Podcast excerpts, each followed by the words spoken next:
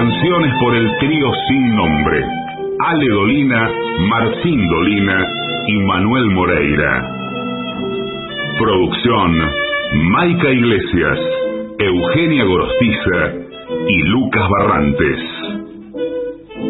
Pesquisas literarias, Nicolás Tolcachier.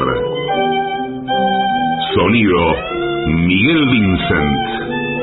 La venganza será terrible.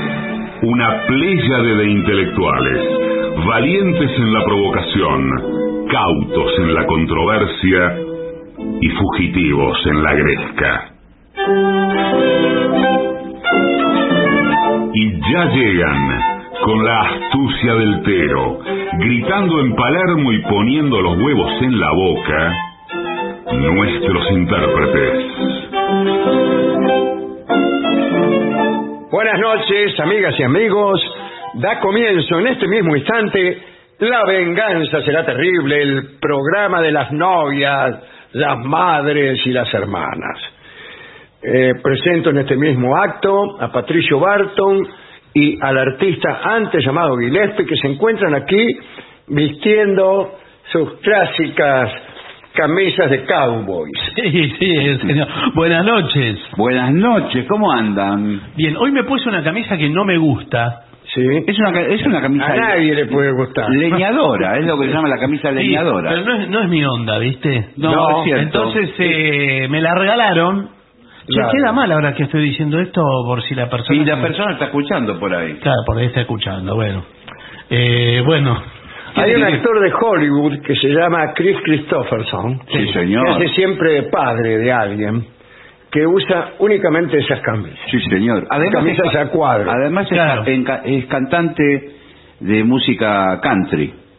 ¿Ah, sí? Sí. Ah, una vez yo canté música country en un acto escolar. No me diga. Imagínese el colegio al que iba. Usted no puede oír hablar de estrellas de Hollywood sin contar lo que le sucedió en un acto escolar. Sí, porque todas se corresponden. Yo toda la escuela primaria actuaba siempre. Estaba en todos los actos. Y ahí no me sorprende, que estaba ahí. Y cantaba el Old MacDonald Had It From Here. Bueno, es de ese estilo esa camisa. Sí, tranquilamente podría tocar un tema de Creedence con esa camisa. Bueno, una vez pasado el momento de comentar nuestros atavíos, le voy a decir que mi camisa es bastante similar. Sí, lo que pasa, el contraste no es tan fuerte de colores. Además tiene un diseño que habitualmente se conoce como príncipe de Gales. ¿En serio? Sí, en los trajes. Ah. Bien.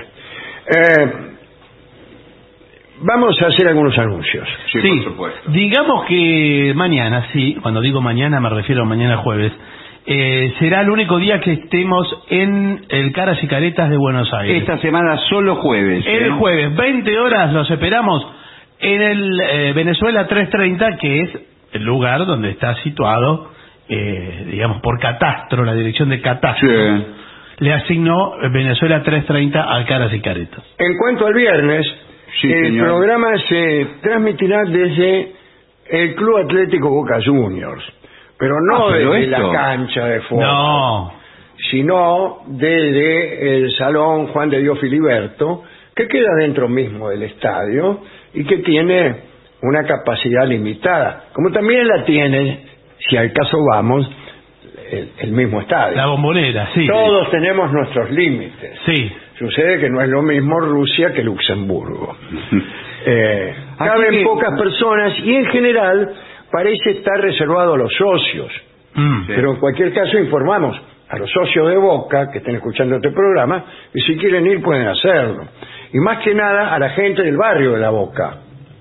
Sí, la gente del barrio también puede concurrir a la sala Filiberto, y la gente que quiera acercarse para ver si el sistema de entrada habilita una porción de colados, también se puede hacer.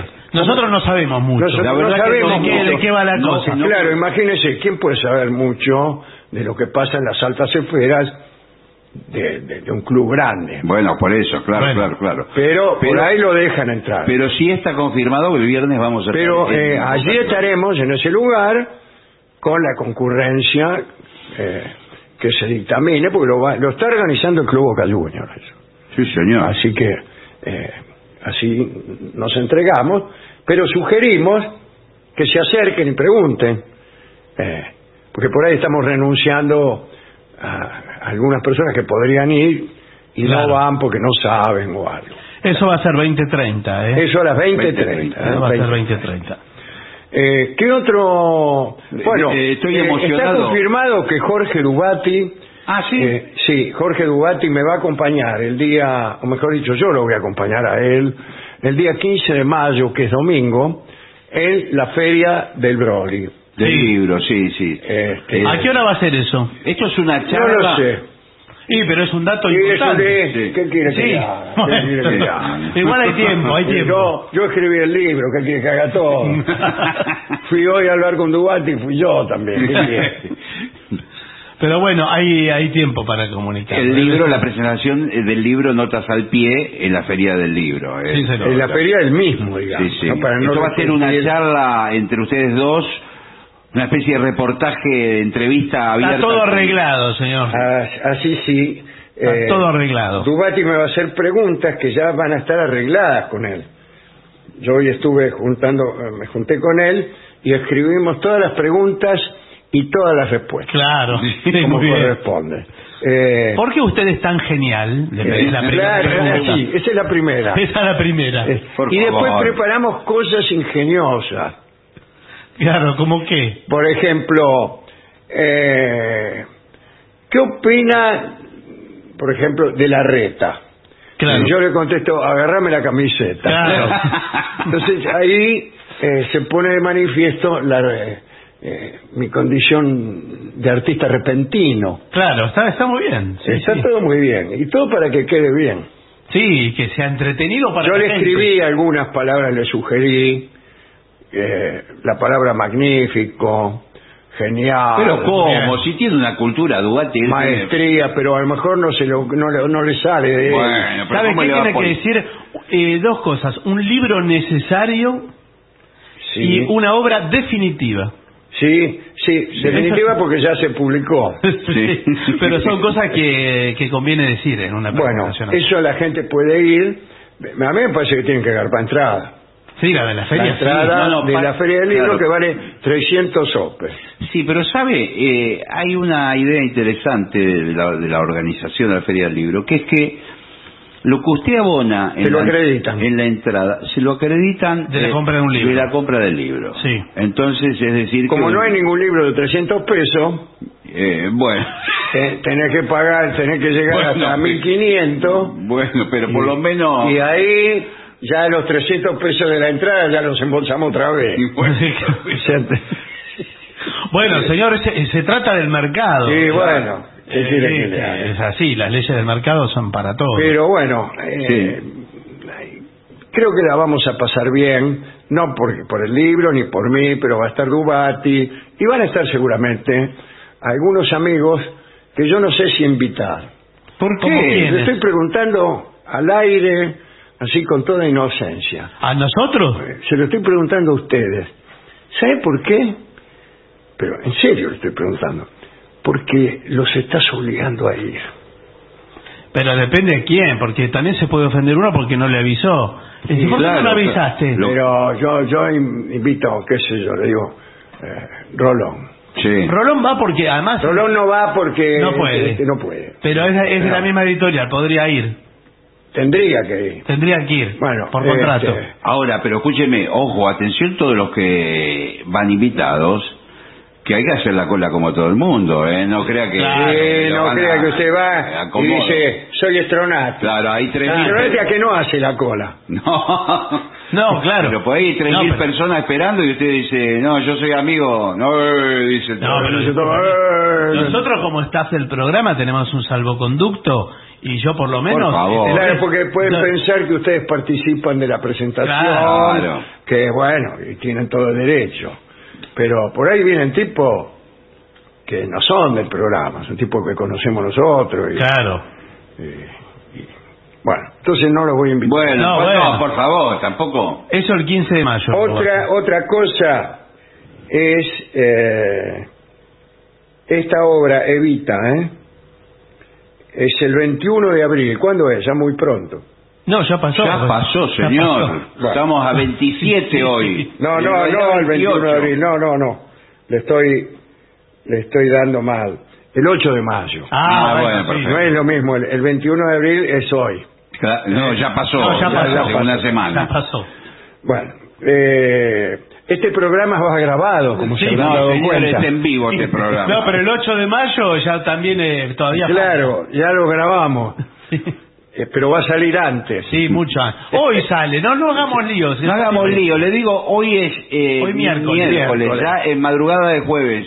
Bueno, le doy un dato de actualidad para que se den cuenta que hoy es... Que no es grabado. Bueno. Que no es grabado. ¿Cuál? 8 de mayo, a las 20 horas, Teatro Municipal de Quilmes, que queda en la avenida Mitre 721, que es la calle que usted describió con tanta exactitud... atraviesa toda la localidad. La otra vez, que atraviesa toda la localidad. La avenida Mitre 721, el Teatro Municipal de Quilmes, que dan Eva Duarte. Y aquí, bueno, ¿de qué trata la obra? Imagínense la vida de Evita, ¿no? Ahí está. El director es Martín Herrera, hijo. Aquí está Rocío Esteves, que es la que hace de Evita. Y después María Inés Álvarez, Atilio Fariña, Alejandra Figueras. Bueno, un lindo elenco para hacer esta versión, ¿no? Esta Evita. Está muy bien, interesante. Bueno, muy bien. ¿Tiene alguna otra cosa más que anunciar? Usted va a estar en Bebop. Yo voy a estar en el Club Bebop.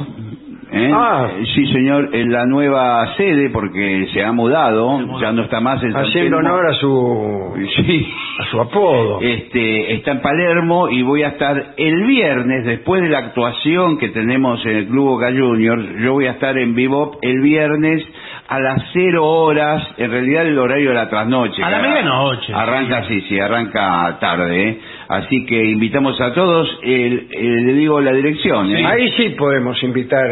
Sí. A Estronati, ponele. Por supuesto. Uriarte 1658 en Palermo, en la nueva sede de Bebop Club. Sí, prácticamente un estreno. Sí. Muy bien. Buenísimo. ¿Le parece que vayamos al tema que nos han asignado esta noche nuestros libretistas? Por supuesto, muy bien. Como corresponde. Que son también los directores de la radio. Sí, desde luego. Signos que indican que ella te quiere como amigo y no como pareja. Este informe es fundamental. Si yo lo hubiera escuchado cuando tenía 16, 17 años, varios dolores de cabeza me hubiera evitado. Ni yo solo de cabeza. Por favor, señor. Por favor. Sí. Yo me enamoraba de mis amigas. Sí. Y se creía que el interés que ellas tenían por usted estaba basado en el deseo. Sí, y no, eran amigas. Y ahora vamos a ver todas las cosas que hacían o que hacen. Si eres tú la parte que se encuentra enamorada o joven... Claro, son dos papeles muy distintos. Sí. Presta atención a los signos que ella envía acerca de lo que siente por ti. Y vamos a ver. Primero, te habla sobre otros hombres. Claro, eso quiere decir que uno no está en esa categoría. No está en el estado. Si una mujer está interesada en ti, no te habla de cuánto le gustan otros tipos. No es como pensás vos, joven que escuchas este programa, que te lo hace para darte celo. No. Pero uno se confunde. Dice, te está diciendo la verdad, estoy enamorada de Ernestito, el muchacho de enfrente. Sí. Pero yo tenía una amiga, discúlpeme que refute este informe, que me contaba demasiado, cosas que yo no quería saber. Usted inmediatamente resolvió que le era porque estaba enamorada de usted. Sí, pero después empezó a salir conmigo. Lo mismo que está haciendo el chico este... Sí, después empezó a salir conmigo. Después no le creo. Pero sí, señor, es un partido que no se puede dar vuelta nunca. Y me contaba... detalles, le diría. Escabroso. Sí, muy subido de tono. Dice, ella te habla de otros hombres, de un compañero de trabajo, sí, o de alguien que conoció en un bar. Te cuenta con detalle todo acerca de este hombre que le gusta y lo hace con total normalidad y hasta te pide consejos. Sí. Bueno, no pienses que lo hace para darte... No, porque ellas se muestran naturales porque de veras le gusta a esa persona. Claro. Le gusta, usted no le gustaba, o le gusta el tipo ese que conoció en un bar. Y a usted sí, también puede ser en una kermés. No, pero eso... Yo digo todas estas aclaraciones para no confundir. No, pero está bien, pero para mí eso le gusta el otro... Para pasar el rato, pero enamorada, lo que se dice enamorada... Está de usted. Está de mí. Mentira. O sea, nunca del tipo que está escuchando el programa. No. O es del que conoció en un bar o de Barton. Pero nunca de usted, señor mío. Segundo, está interesante esto. Segundo tema. No te toca. Bueno, eso es importante. No tiene ningún tipo de contacto físico. No, lo evita. Claro. O sea, no te toca ni con un palo, como se dice por ahí. El cuerpo, amigos míos, sí, que escuchan este programa, es capaz de brindar señales sumamente claras. Sí, señor. Sí, bueno, claro. Cuando el cuerpo habla... Sí, lo escucha todo el mundo. Se callan los feligreses. Sí. Si ella no se siente cómoda en contacto contigo, es porque no le gusta, macho. Haz la simple prueba, atención, hagan esta prueba, amigos que escuchan, de rozar su brazo o su mano. Sí, ¿con qué? ¿Con quién? ¿Qué sé yo? No, con tu mano, me imagino. Sí, yo. No con un plumero. No, claro. Le doy un consejo, que algo que para mí funciona. Ella tiene la mano, por ejemplo, apoyada arriba de la mesa. Sí. Siéntense encima. No, por favor. Usted con cualquier excusa, por ejemplo, gol de Independiente, le agarra la mano. ¿Pero qué tiene que ver gol de Independiente? Gol, primero agarra la mano. Si tiene que apelar, mucha razón. Sí, eso, señor. Y ve si ella la saca o la deja. Pero ahí es donde usted tiene que ver. Fíjate cómo reacciona. Sí, claro. Si no le gusta... Es porque no tiene química contigo esta mujer. Claro. No, pero eso me parece invasivo. Ahí la cuestión y de poco piel. Práctico. Primero que tiene que esperar un gol de Independiente. El gol de Independiente. Sí, es poco frecuente. Sí. Pero pongamos por caso que se produzca un gol de esas características. Sí. Es que si ella es invasivo que usted le agarre la mano así. Si ella dejó la mano quieta, después al primer lateral, ya le agarra la otra mano. ¡Lateral! No. Bueno, ya todo. Y después empiezan a asaltar. Ahora mire, si ella... Yo le voy a contar cosas totalmente autorreferenciales. Bueno, ya no sé, usted siempre aparece en el rol principal. Totalmente autorreferenciales. Si ella deja de salir una noche con el novio, con el que le gusta, como se llame. Sí, el que conoció en un bar. El que conoció en un bar. Para salir con usted... A donde fuere, aunque no sea... va a pasar eso. Pero a mí me pasó. A mí me pasó. Bueno, ¿por qué no hace un programa nuevo y llama A mí me pasó? Sí, claro. Es un golazo, pero no va a pasar. ¿Sabe a qué la invité aquella noche? A comer un cono de papas fritas. Usted es un don José. No. Porque dijimos una salida diferente. Ella estaba como contrariada con el tipo este. Con el tipo. Claro. Entonces digo, vamos a distraernos. Usted era el paño de lágrimas. Claro. Usted le hubiera dicho, yo no soy paño de lágrimas de nadie. Y nos reímos toda la noche de Avenida Corrientes. Ella se rió toda la noche de usted. Corrientes desde el Luna Park hasta Chacarita.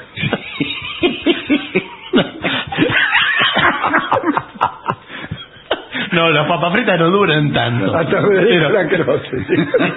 Pero fueron unas cuantas cuadras de risas, de complicidades. Pero de ahí a que usted termine con ella. Y ella se olvidó. De ahí a que termine con ella. No terminé esa noche con ella. Pero ella descubrió. Hay que tener paciencia. ¿Dónde fue? Después, con el cono vacío de papas fritas. La acompañé a la casa. Y ahí. No, y Yao le dije, nada. Ah, bueno. Mucho tiempo después salí con ella.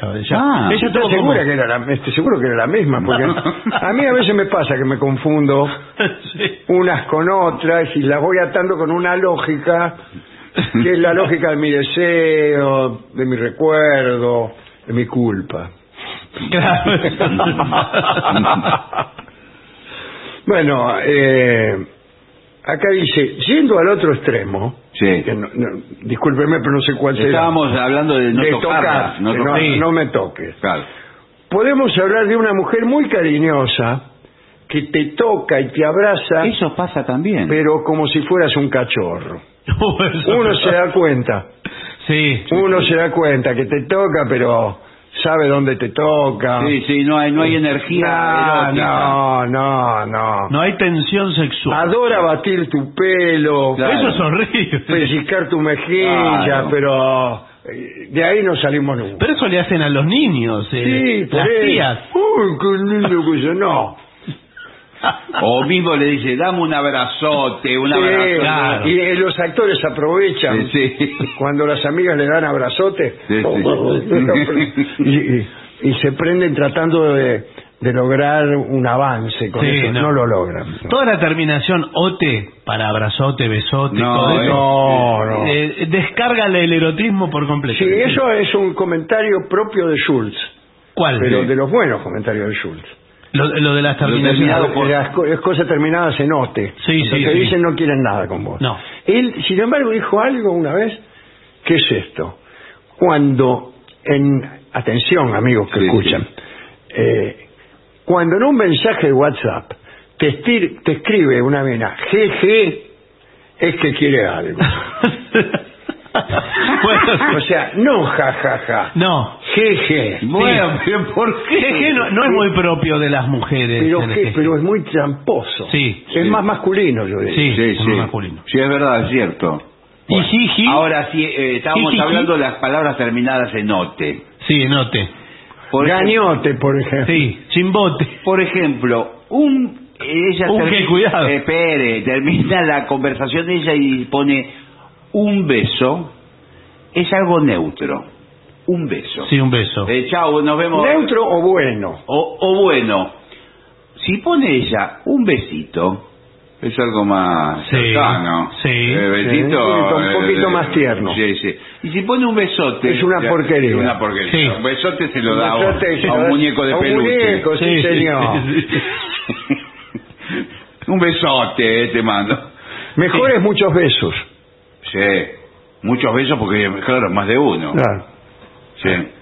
Y mucho mejor todavía un beso en la boca. No, bueno, pero eso sí. Pero nadie le va a firmar. Nadie le va a firmar. Después hay una interpretación fina que a veces uno puede entrar en disidencias con los emoticones. Ahora algunos son ambiguos. No reconozco eso como un idioma del cual yo pueda ser... comentarista y pensador. Quizás usted está malinterpretando. Si a usted le mandan algo, no sabe de qué se trata. No sé, salvo que aparezcan dibujos nuevos que hasta ahora no encontré en mi colección. No. Por ejemplo, todo muy difuso. El tema, por ejemplo, se usa muchísimo el símbolo del corazón. Pero hay que tener muchísimo cuidado, porque corazón rojo. Corazón rojo ya es una cosa. Significa amor. Sí. A mí me han mandado muchos corazones grises. Bueno, hay grises. Y yo me preguntaba, incluso de mí, ¿por qué demonios eran grises? Claro. Creí que se trataba de una elección... hay grises y hay amarillos. De diseño. Hay amarillos y hay verdes. Ahora usted me dice rojos. Claro. Rojos. ¿Cómo está mirando ahora de todo lo...? A ver qué corazones. Pero hay personas que... acá encontré uno. Bueno, ahí hay amor. Sí, el Rolón se lo mandó. Acá voy. Ya que la veo, El Tronati. Todos los corazones... acá hay una mina, a ver. Verde. Corazón verde. Esos son de... ¿cómo se llama? Ecológicos. Sí, los ecológicos. El corazón verde es que tenemos que sembrar pasto. Y después está el amarillo, que es como... buena onda, pero... raro. Corazón amarillo es como... nada. Sí, mire pero... que me manda un corazón rojo. Ah, sí, sí. Bueno, le mandamos un saludo a Lucas. Sí. Nuestro... anterior productor. Bien, vamos a continuar con este informe, sí, que está, sí, por favor, apasionante. Está muy bien, le dio muchas verdades. Otra cosa que hace, te presenta una amiga. No, eso ya quiere decir que ella no está en carrera. Eso es mucho peor. Claro. Eso es mucho peor. Ella se preocupa por tu bienestar y quiere que te enamores, por lo cual te presenta una amiga que considera ideal para ti. Este signo es sumamente claro. Y dice que te aprecia y le importas, pero no te elige como pareja. No, claro. Así claro. Que tomátela, flaco. Y además la que considera ideal para usted, usted sí. No la considera ideal. Seguro que no, seguro usted que no. No considera ideal para nada. No estoy diciendo nada en contra de la mina, pero... No, pero que aparte uno está ya definido. No, nunca a la pregunta, ¿dónde conociste a tu novia? Nunca contesté. Me la presentó una amiga que me gustaba, existe, claro. Pero ella no me daba bolilla, entonces me presentó a la que hoy es mi esposa. Nunca ocurrió. No existe. No. Pero no conviene decir en ese caso, porque ya usted ya está jugadito. Ya está jugado. No. Así que le dice, mira, a mí no me interesa tu amiga, me interesás vos. Bueno, pero eso, si usted está dispuesto a ese juego, bueno, tiene que estar dispuesto a caer desde un quinto piso. Es un kamikaze, tirar un video hasta el juego. Sí, bueno, pero vos ya sabés... que lo que yo siento por vos es de otro orden. Listo, bueno, chao. Por eso. Hay minas que al conocerte te dice eso. Sí, debe ser uno, debe tomárselas uno, ¿no? Sin comentarios, Sí. Y poco a poco, vaya en la medida en que pueda, salvo que esté tan enamorado. Sí, sí, el muy enamorado no puede ir. Bueno, el muy enamorado debe poder. Tiene que hacer el esfuerzo. Debe poder, no la vea más. Hay una salvedad que... No la vea más. Hay una salvedad en este caso que para mí es la que corresponde. ¿Cómo dice ella? ¿Cómo le dice? ¿Cómo le dice a mí? No, y yo le voy a contestar como tiene que contestar. Ella le dice... vos sabés que yo te quiero de otra manera. Y usted lo que le contesta es... ¿Estás segura? Y ella dice, sí. Ya te dice, sí. Bueno, entonces, una vez... Bueno, ahí sí, ahora no me tengo más posibilidad.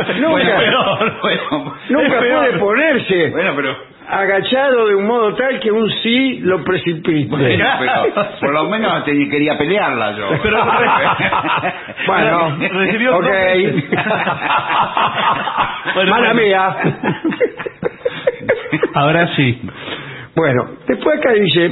te pide favores. Esto no necesariamente ocurre, ¿eh?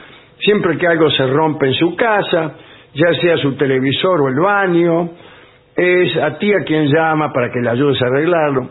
Sí. Eso puede ocurrir. Puede ocurrir también. Y puede ocurrir si la mina en realidad también está enamorada de vos y se le rompe el baño.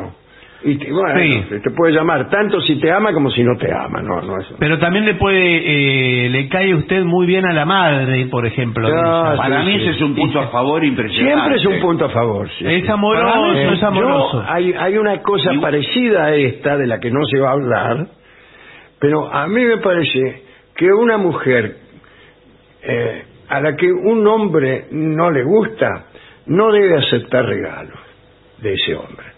Cuando digo regalos, los favores, dádivas, no los debe aceptar. ¿Y pero cómo hace? Usted aparece con un ramo de flores que le dice, no lo quiero. Ah. Ahora usted le ofrece regalos, prebendas, favores, demasiado fuertes, te llevo hasta Rosario a hacer un trámite. Te llevo y te traigo. Sí, es demasiado. Claro. Es demasiado. Claro. Sí. Se aleja de ti en público, esto es claro. Bueno, pero se van a un bailongo los dos juntos y dicen, por favor, no te acerques porque yo venía aquí a ver si me levanto alguno. Claro, sí. Es una... Si me ven ahí con vos prendido del brazo como un tarado, van a creer que sos el otario de mi novia. O en una reunión más pequeña, un cumpleaños o algo, entran juntos y ella se va a la otra punta. Claro, y porque si no, todos los tipos no le dan bolilla creyendo que es su novia. Claro. Después te llama amigo. Bueno, pero eso ya es mucho. Sí, es mucho. Además nadie... A mí nunca una mina me llamó amigo. Ni siquiera una amiga. Y no es Amigo es una cosa nueva y entre hombres. Sí. Que se da entre desconocidos. Sí. Y desconocidos hostiles. Inclusive no son amigos, sí. Sí, sí, desconocidos sí. Hostiles. Sí, el tipo sí. Que te amigo. Medio te atraca en la sí. Teca, sí, sí. Te está cobrando un estacionamiento en, la, sí, sí. En alguna cancha, te dice amigo. Sí, sí. Es el vocativo, es este. Y en general... Amigo. Sí. Sí, sí, sí. Y el estafador se presenta como amigo también. Le sí. Dice... ¿cómo anda, amigo? Vamos a hacer las cuentas. Qué amigo. Bárbaro, parece inconsciente, ¿no? De que... Buah. Así que eso no vale. Después, muy importante, no se arregla para ti. Claro, la reciben pantufla. No, te reciben pijama. Sí. Chao. Sí, sí, eso no, sí. No, eso es tremendo, tremendo, tremendo. Uno, hay que darse cuenta de eso. Siempre se muestra tranquila. Acá dice relajada. Relajada para mí es otra cosa. No, bueno, yo que soy uruguayo, sí, como claro. Pero bueno, ella siempre está tranquila, no está pendiente de lo que haces. Claro, porque no, realmente no le importa. Eso iba a decir, es un desinterés. Lo que está tan tranquila porque no importa nada lo que usted piensa. Vos le decís algo que denota que por ahí estás enojado y no se pone. ¿Por qué decís eso? ¿Qué te pasa? ¿Te pasa algo? No, sí. Bueno.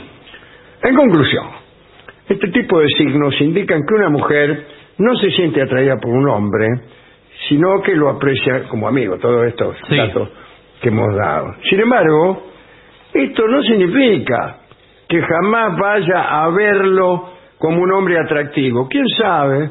En el futuro esta situación puede llegar a cambiar, como lo ha dicho sí, Barton. Igual, ni bien empezamos este informe. Sí, igual me sorprende, eso va contra mi pensamiento lógico, que esa situación que ya fue planteada así, en un momento determinado se transforma en otra sí, cosa. Y nadie cambia. Sí, muy cambia. Difícil, y mucho muy más. Difícil, no. Y ahora se da muchísimo más. Yo soy el Dr. House en eso. Sí.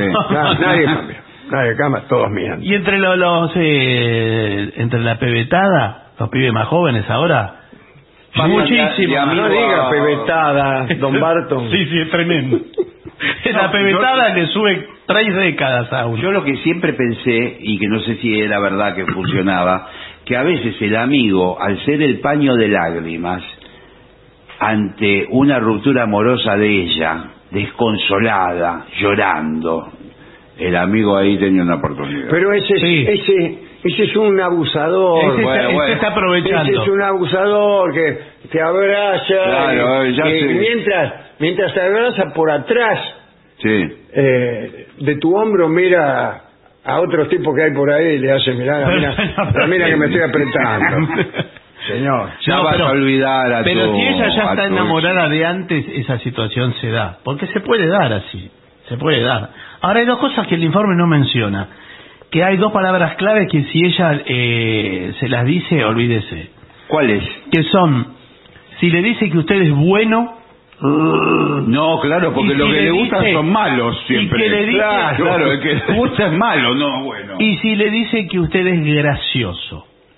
Uy, gracioso. Eso también. Eso tampoco. Nadie se ríe. En el momento cúlmine de la situación amorosa, nadie se ríe, imagínense. Bueno, ese grito no está tan mal. Ese grito puede llegar a decir jejeje. Bien, acá hay una última situación. A ver. Que es delicada. Bueno, con todo respeto. Ella sabe sí. que le gustas. No, mejor dicho, que tú gustas de ella. Lo sabe. Se da cuenta que usted está enamorado. Se da cuenta y se da manija. Aunque su propósito es no darte ni la hora. Bueno, pero eso es casi patológico. Claro, bueno, así es la gente. Si me voy a ensayar con este tipo, a ver de qué manera soy capaz de volver loco a alguien.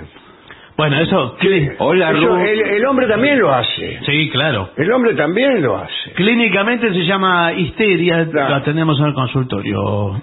¿Qué tal? ¿Cómo le va? Es que venimos a consultarlo. Sí, somos amigos. Lástima que no está Rolón porque somos amigos. Media hora de literatura lacaniana. Sí, por supuesto. Hace 10 años que somos amigos con Rubén. Ah, ¿ustedes son amigos? Sí, sí. Sí. Yo me llamo Lorena, el Rubén, por eso vinimos a... Ah, vos sos una señorita. Claro, claro, claro. Claro. No había mirado bien. Por ejemplo, se me presenta... El otro día le dije... Desvestida. Claro, le dije, bueno, me voy a probar 3 bombachas y vos decime cuál es la que mejor me queda. Y yo me le declaré. Cuando se probaba la tercera me declaré. Le dije, vos tenés que ir a ver un psicólogo. Me dijo, no, yo te quiero de otra manera. Claro. Dijo, mientras trataba de entrar en la última. Yo le dije, vos estás atravesado por pensamientos libidinosos. Vos no, tenés que ir a, tenemos que ir a un psicólogo. Discúlpeme que me ría, sé que no corresponde a mí. No es lo más adecuado para un psicólogo. No es lo más adecuado. En la primera sesión que venimos usted empieza a reír de nosotros. No es que me ría de ustedes, me río con ustedes. Ah, bueno. Sí, qué grande. Pero si después de 10 años de amistad, él no me puede ver de una forma objetiva... Cuando yo me cambio, entonces hay algo que está mal. Bueno, pero Lorena, Lore, te puedo decir, sí, Lore. Sí, sí. Lore. Tranquilo,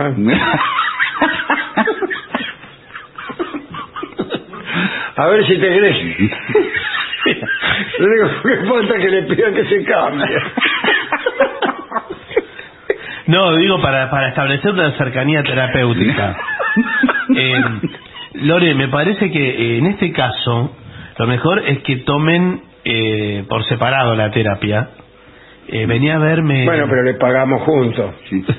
No importa. Eso lo vamos a hablar con cada uno, ¿sí? ¿Mm? Bueno.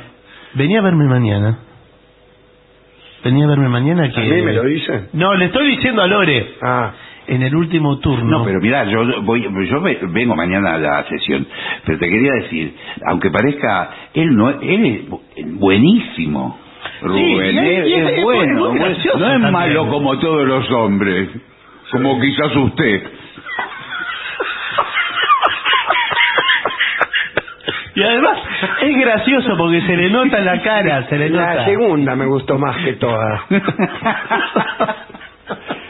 Bueno, extraordinario. Sí. Bueno, creo que es el momento de consultar la opinión de nuestros oyentes, porque este es un tema que va a traer muchas polémicas en todas las familias. Sí, así es. Ya lo está provocando la polémica. Se están comunicando al WhatsApp de los oyentes ahora mismo. Sí. Y se lo pueden agendar al celular 11, que es el prefijo de Buenos Aires, 6585-5580. Si están fuera de la Argentina, 54-911 y el número. ¿Qué más? Bueno, acá nos escribe Paula, oyente del programa, y dice, ¿para cuándo San Nicolás? Estoy ansiosa, ¿eh? Hace mucho que no vamos a... Meta coser lentejuelas y plumas a mi vestido para no pasar desapercibida en la sala. Pero bueno. Si se hace el aventón hasta Rosario, alguien que le alcance, vamos a estar el 5 de junio. Sí. Siempre en Rosario hay mucha gente. De San Nicolás, de San Nicolás, de Villa Constitución. 4 de junio. El 4 de junio está confirmada la... En Rosario, el Teatro Broadway, tuticket.com.ar o en la boletería del Broadway. Allí estaremos. Hola, Vengadores, soy Karina Bonilla, presente como todas las noches.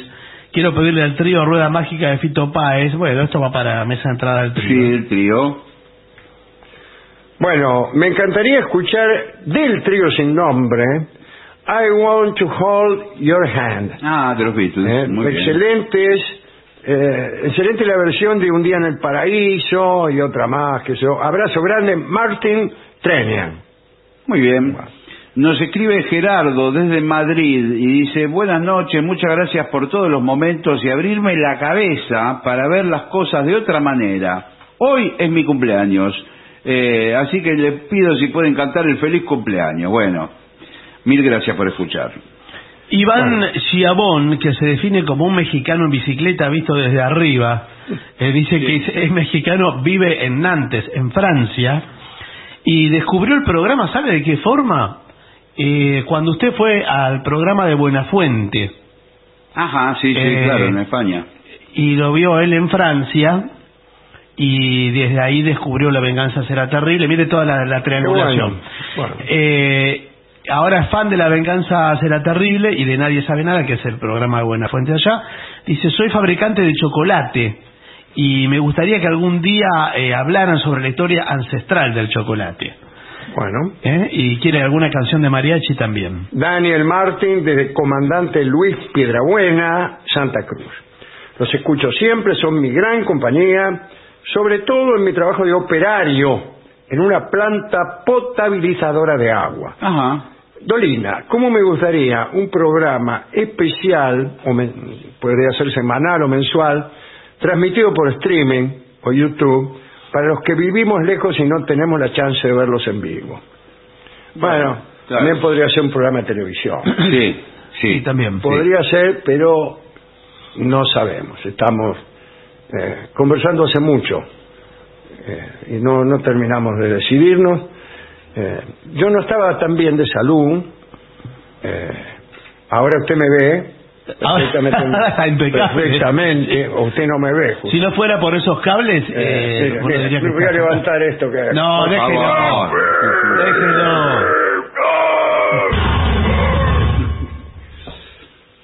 Buenas noches, amigos de La venganza. Les habla Fernando Olivera de Juan Lacase, Uruguay. Y les propongo hablar sobre seudónimos a lo largo de la historia de la literatura. ¿Por qué algunos escritores los utilizan? ¿Es por timidez, por miedo, por ocultar su identidad? Sí. Ah, sí, por muchas de esas cosas. Por todo, a veces por... pertenecer a familias donde la literatura estaba mal vista. Y no, hay tipos que tenían... centenares de alias. Por ejemplo, Voltaire, que no se llamaba Voltaire, sino Jean-Marie Arouet. O sea, Voltaire era uno de sus muchísimos seudónimos. Muchas veces es una gracia también del seudónimo, ¿no? Sí, sí. Soy Darío Rocha, de Alto Alegre, un pueblito cerca de Villa María. Sí. Soy el que empieza a comer la pizza por el lado de la corteza. Ah, sí, sí. ¿No se acercarán este año a Villa María? Y vamos a estar en Córdoba, ¿qué le cuesta? Sí, claro, claro, claro. Sí, por ahí. Pero a lo mejor sí, porque creo que estamos pensando... Sí, había distintas... sí, había el proyecto de hacer varias ciudades de Córdoba. Ya le vamos a decir.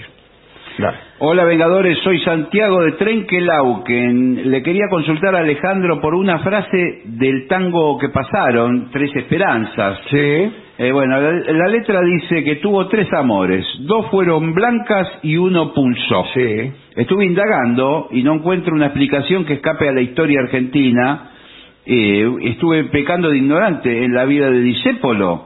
Gracias por las risas y las historias. Sí, no, pero todos están contestes en que las tres esperanzas fueron su madre, un amor y el Partido Socialista. Claro. Esa era la esperanza punzó. Claro. Que después se convierte más que en una esperanza, en una realidad. Cuando uno encuentra en el peronismo la respuesta que no había encontrado antes en el socialismo. Bueno, esas son cosas que le costaron carísimas a Discépolo también. Dale. Aquí dice, ¿cómo es que se llama? Marcelo Gómez de Montevideo, dice, escuchando a Gillespie en el programa de Barton en la otra radio, que vino aquí la otra noche, y le gustó mucho todo lo que usted dijo de los artistas, la trascendencia y todo esto. Ah, bueno, muchas gracias.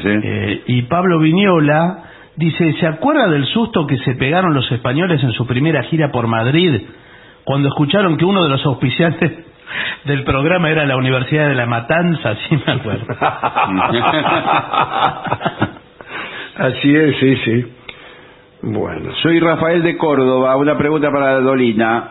Hace muchos años, cuando yo vivía en Caseros, escuché decir que en realidad la batalla de Caseros fue en el Palomar. Y tiene cierta razón. Donde está el Colegio Militar. No, no, no. Fue más acá. en lo que llamamos nosotros la excavadora, y que ahora es parte de ese terreno está bajo la Fiat, la fábrica de automóviles. Puede ser que en el Colegio Militar también hayan habido acciones, una batalla muy extendida. Bastante lejos de ahí está Tropezón, la localidad de Tropezón, que es el Tropezón de Caseros, y es que Rosa se cayó del caballo ahí. Entre el Tropezón de Caseros, la FIA y el Colegio Militar, hay unas distancias, sí, pero todo en un radio razonable, sí, cuyo estado, centro es Caseros, claro. Y en esos terrenos que se llamaban la excavadora, todavía siendo yo niño, cada tanto alguien encontraba, íbamos nosotros a remontar barrilete, era un gigantesco descampado, muy grande. Después eso fue comprado por la fábrica de automóviles, y encontraban alguna cosa de la batalla, un botón de algún traje, balas principalmente. Sí, qué bárbaro, cosa de hierro, en fin, sí, propias de una acción bélica, ¿no? Aquí Fernando, que es un argentino que emigró hace varios años a Ibiza, dice, le pregunta a Dolina, ¿usted tiene algún pensamiento formado acerca de cuándo debemos tutear y cuándo tratar de usted? Me hace gracia cuando preguntan tuteando si te pueden tutear, ya que es como poner un pie en la puerta, dice. Aquí yo creo que es una decisión, pero que en algunos casos tiene mucha importancia. Pero una importancia más bien estilística, diría yo. A mí a algunos tipos me gusta decirle de usted en sus reportajes, por no decir que a todos. Por no decir que a todos. Porque ese trato, esa distancia, favorece un mejor uso del lenguaje.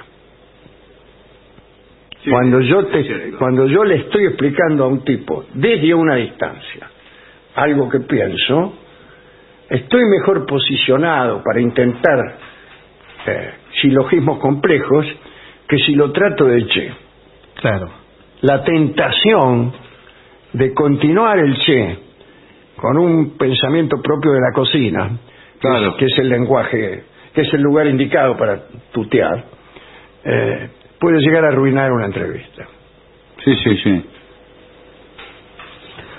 Bueno, si a usted le parece... Sí. ¿Por qué aquí nos tratamos de usted? Sí. Porque es mejor.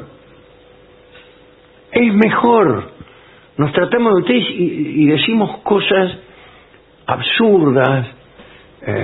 Claro. Fingimos también el lenguaje de los pequeños burgueses, que se tratan de usted, y que tienen una visión de ese trato, no la que yo acabo de dar, sino otra, que es que creen que eso es el respeto. Sin embargo, el respeto y la distancia tienen una cierta comunicación. Decía Ortega y Gasset que se refería a los ayudas de cámara de las grandes personalidades, a los tipos que son empleados cercanos, que los ven desde cerca, y entonces porque lo ven desde cerca empiezan a divulgar públicamente los pequeños defectos de esas grandes personalidades, escritores, científicos, estadistas. Y él dice que esas grandes personalidades son a veces como los monumentos de la antigüedad, que cuando uno se acerca demasiado ve un cierto deterioro, y que es necesario tomar distancia para apreciar su verdadera grandeza. A esa distancia, dice Ortega, yo le llamo respeto. Claro, está perfecto. Sí. Bien. Pero bueno, también nos burlamos de eso, sí, digamos, de esa costumbre que tienen los pequeños burgueses de decirse de usted, como una especie de carácter distintivo también. Yo trato de usted a las personas. Sí, sí. Esto me da a mí una especie de estatus, de etiqueta que otros no tienen. Hagamos una pausa. Muy bien. Lo mejor de las 7.50 ahora también en Spotify. Las 7.50 en versión podcast. Para que la escuches cuando quieras. 7.50. Lo mejor de las 7.50 en Spotify. Dale play. AM 750. Objetivos, pero no imparciales. AM 750. Objetivos, pero no imparciales. Presenta Maxi Consumo, el supermercado mayorista donde siempre ahorras algo más. Somos AM 750. Derecho a la información. La hora 0, 58 minutos. En Buenos Aires la temperatura es de 14 grados. El cielo está despejado. Humedad 78%. Hoy no habrá actividad bancaria. Es debido a un paro de 24 horas dispuesto por el gremio del sector, tanto para entidades públicas como privadas. El sindicato denuncia que la última propuesta de aumento salarial es inadmisible y reclama que las cámaras empresarias mejoren su oferta. De esta manera quedará suspendida toda actividad que requiera la atención al público, ya sea de forma presencial o telefónica, pero sí funcionarán los cajeros automáticos, aunque no habrá recarga. Reiteramos, se incendió un geriátrico en Villa Crespo y murieron 3 adultos mayores. El titular del SAME, Alberto Crescenti, explicó que aún se desconoce el origen del siniestro.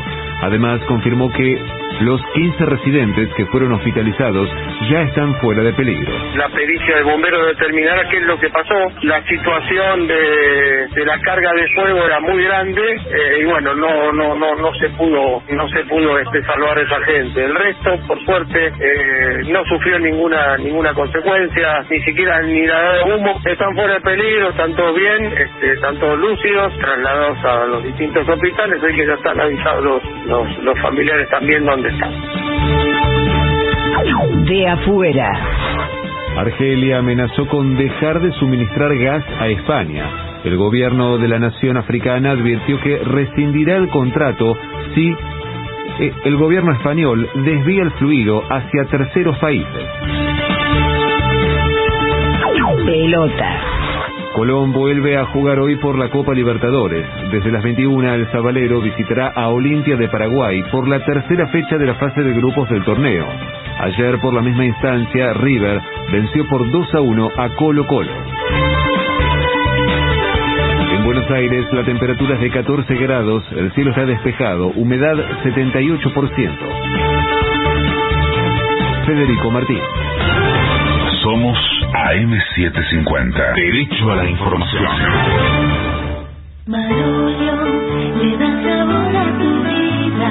Marolio está enfermo dentro de mí. Acércate, harina y platitos, hierbas, mermeladas, cacao picadillo, aplicabalas, arroz y rectas, sardinas y atún.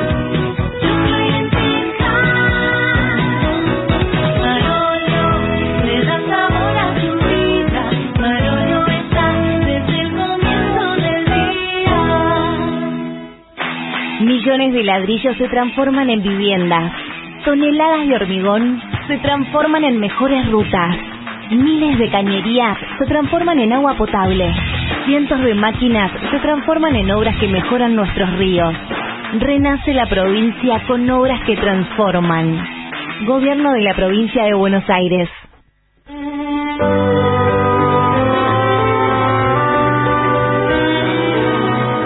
Continuamos en La Venganza Será Terrible por las 7.50. Hoy estamos haciendo el programa desde los estudios, pero mañana, atención, mañana jueves, estaremos en el Caras y Caretas a las 8 de la noche con entrada libre y gratuita. Los esperamos allí. Será la única presentación abierta al público en el Caras y Caretas de esta semana, porque el viernes no. Estaremos transmitiendo desde el Club Atlético Boca Juniors, que organiza para sus socios una presentación de la venganza. Sí, señor. Acerca de las formas de ingresar, está más interiorizado el Club Atlético Boca Juniors que nosotros. Así que podrían ustedes preguntar allí si puede, se puede ir cualquiera, ponerle. Claro, preguntar ahí. Bueno, claro. Hablaremos hoy de cabezas extrañas y misteriosas. ¡Opa! Atención, ¿eh? Cabezas, por lo general, separadas de su cuerpo. Por favor, que son las más extrañas y misteriosas. Comenzamos por la cabeza de Orfeo. Como sabemos, Orfeo fue el poeta, el músico más famoso de todos los tiempos y de todos los mitos. Apolo le había regalado una lira, las musas le habían enseñado a tocar, de tal modo que encantaba a las fieras y además hacía que los árboles y las rocas se movieran de sus lugares para seguir el ritmo, ¿viste? Uh-huh. En Tracia, algunos de los antiguos robles de la montaña se alzan todavía en la posición de una de sus danzas, como si estuvieran los árboles aprendiendo a tanguear. Cuando Dioniso invadió Tracia, Orfeo no le rindió los honores debidos, sino que enseñó incluso otros misterios sagrados, predicó entre los hombres de aquel lugar lo pernicioso que era el homicidio y los sacrificios, vamos, los sacrificios humanos. Y entonces Dioniso se ofendió e hizo que lo atacaran las ménades, unas menas. Lo agarraron y lo despedazaron, cortaron en pedacitos. Mm. Y, entre otros pedazos, estaba la cabeza. La tiraron al río Ebro, pero Ebro con H, no el río de España que se llama Ebro sin H, el de el ejército del Ebro, bum baracum baracum bam bam. La cabeza quedó flotando y Orfeo siguió cantando hasta que llegó al mar, y por mar fue hasta la isla de Lesbos. Allí las musas, llorando, tomaron sus miembros y los enterraron en Liebetra, donde hoy en día los ruiseñores cantan más armoniosamente que en ninguna otra parte del mundo. En cuanto a la cabeza de Orfeo, fue atacada incluso por una serpiente, pero vino Apolo. Allá los dioses aparecían de la nada, ¿no? Como corresponde. Sí. Que es de donde suelen venir los dioses. Y transformó en piedra a la serpiente. Y guardó la cabeza en una cueva.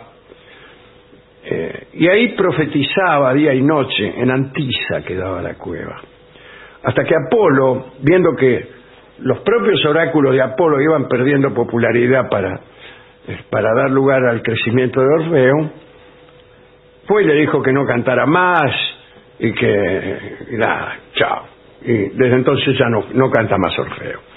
Un detalle, la cabeza cantante de Orfeo recuerda la historia del mítico rey de los Adisos, Bendigait Bran, con B corta Bran.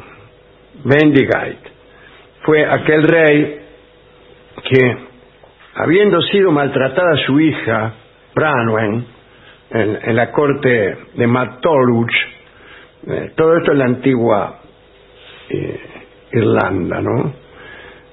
Se trasladó hasta allí para rescatarla. Dice, mira, han maltratado a mi hija, la voy a rescatar. Y es famosa la imagen que los vigías irlandeses tuvieron cuando llegó la flota del rey Bendigait.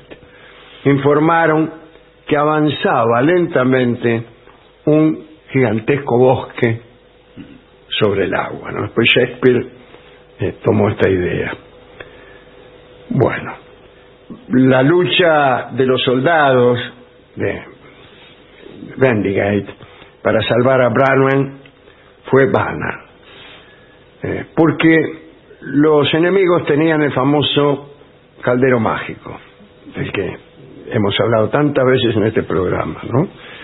Y los caídos en el bando enemigo eran sumergidos en la sopa del caldero y salían vivos.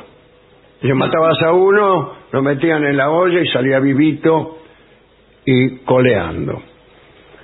Bueno, al final Bran Bendigate fue herido con una flecha venenosa y le pidió a sus hombres que lo decapitaran. Mire, córtenme en la cabeza, dice, porque no aguanto más.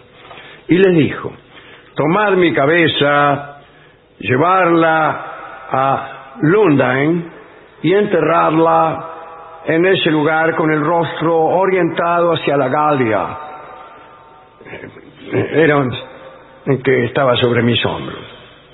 Finalmente le cortaron la cabeza, procedieron tal cual él indicó, y desde ese día Frank canta melodiosamente junto a la roca de Harlech, sin detenerse.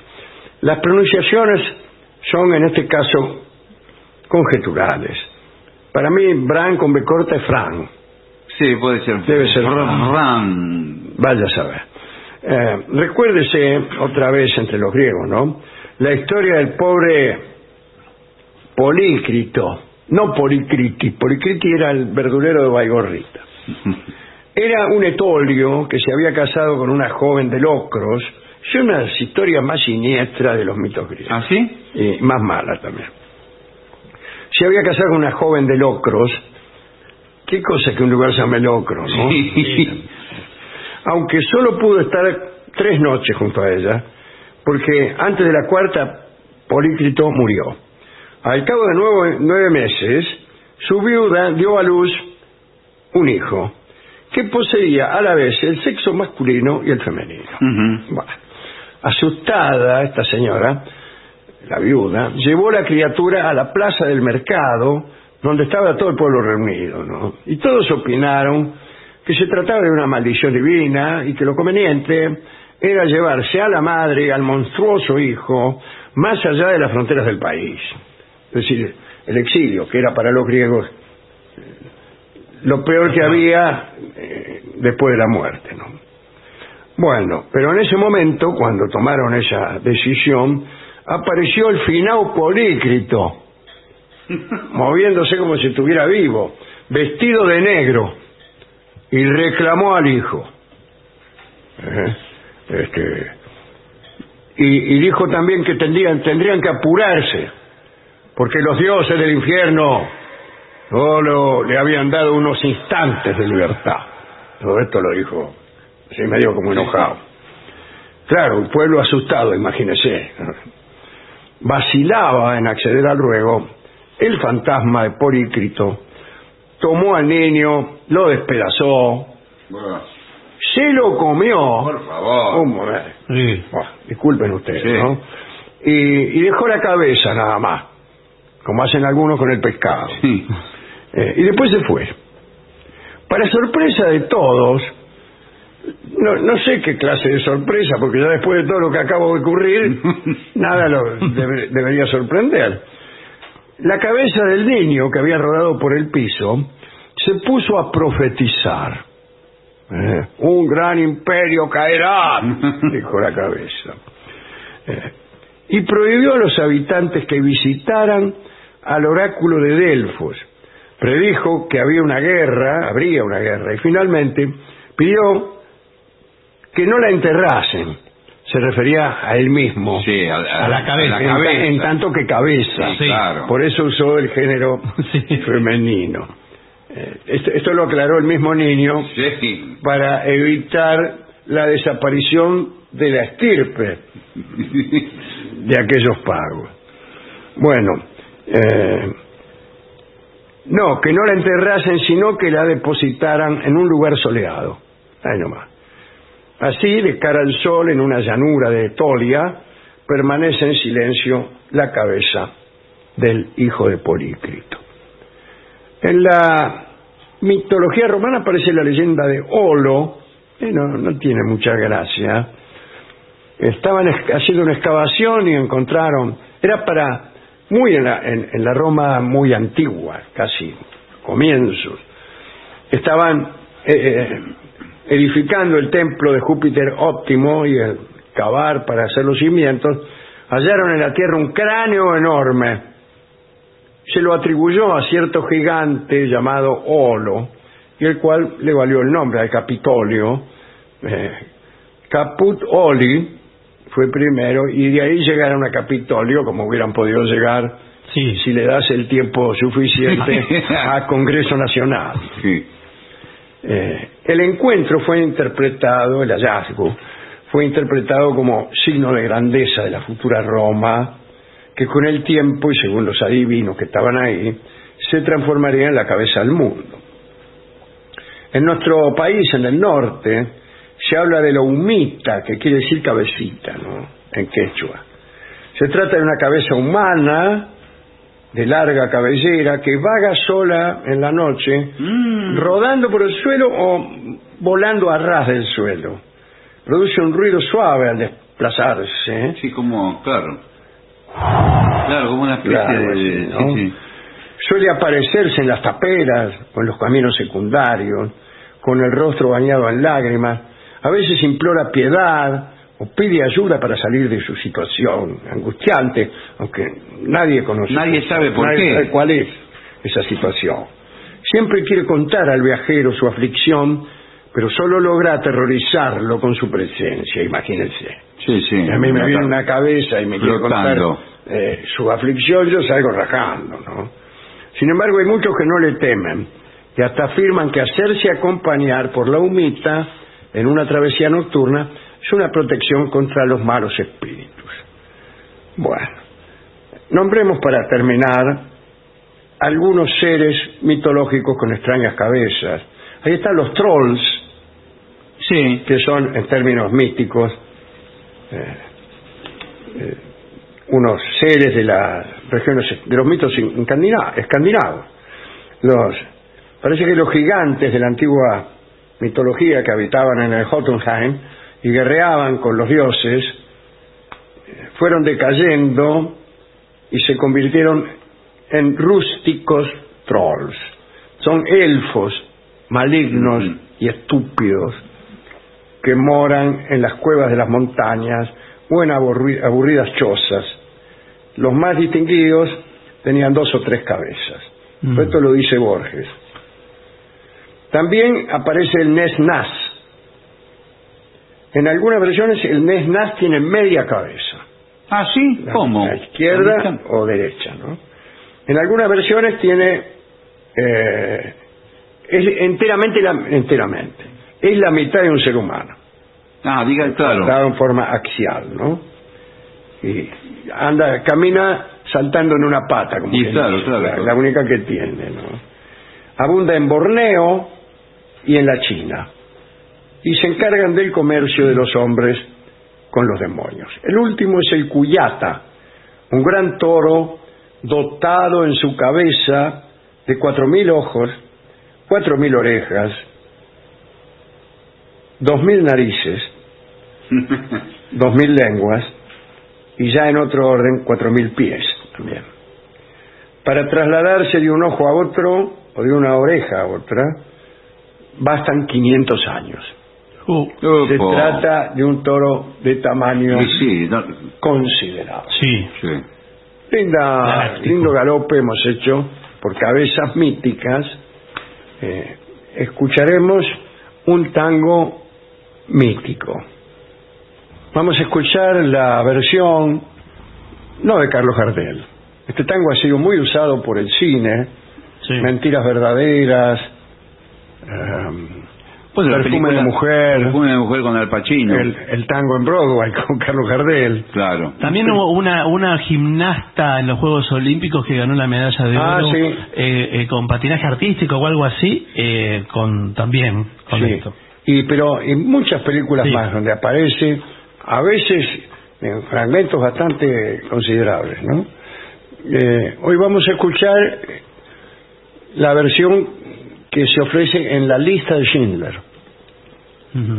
de Por una cabeza, en homenaje a todas las cabezas que acabamos de mentar. Adelante.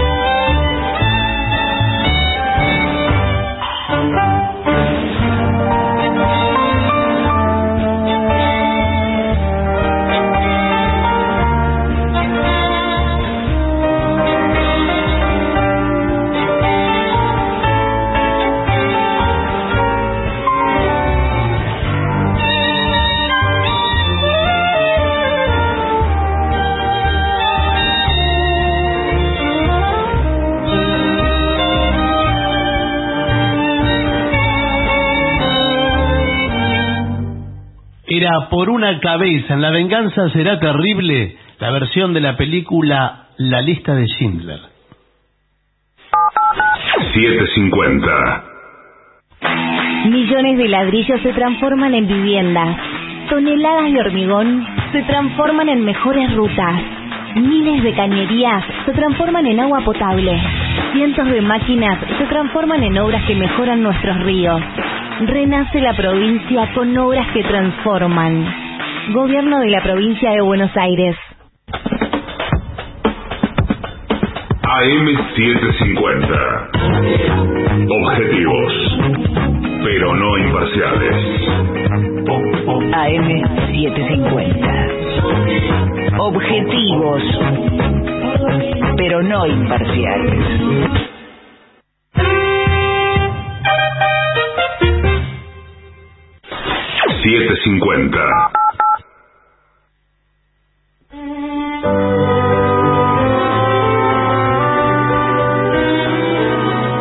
Continuamos en La venganza será terrible, señoras, señores. Este es el mejor momento para dar comienzo al siguiente segmento.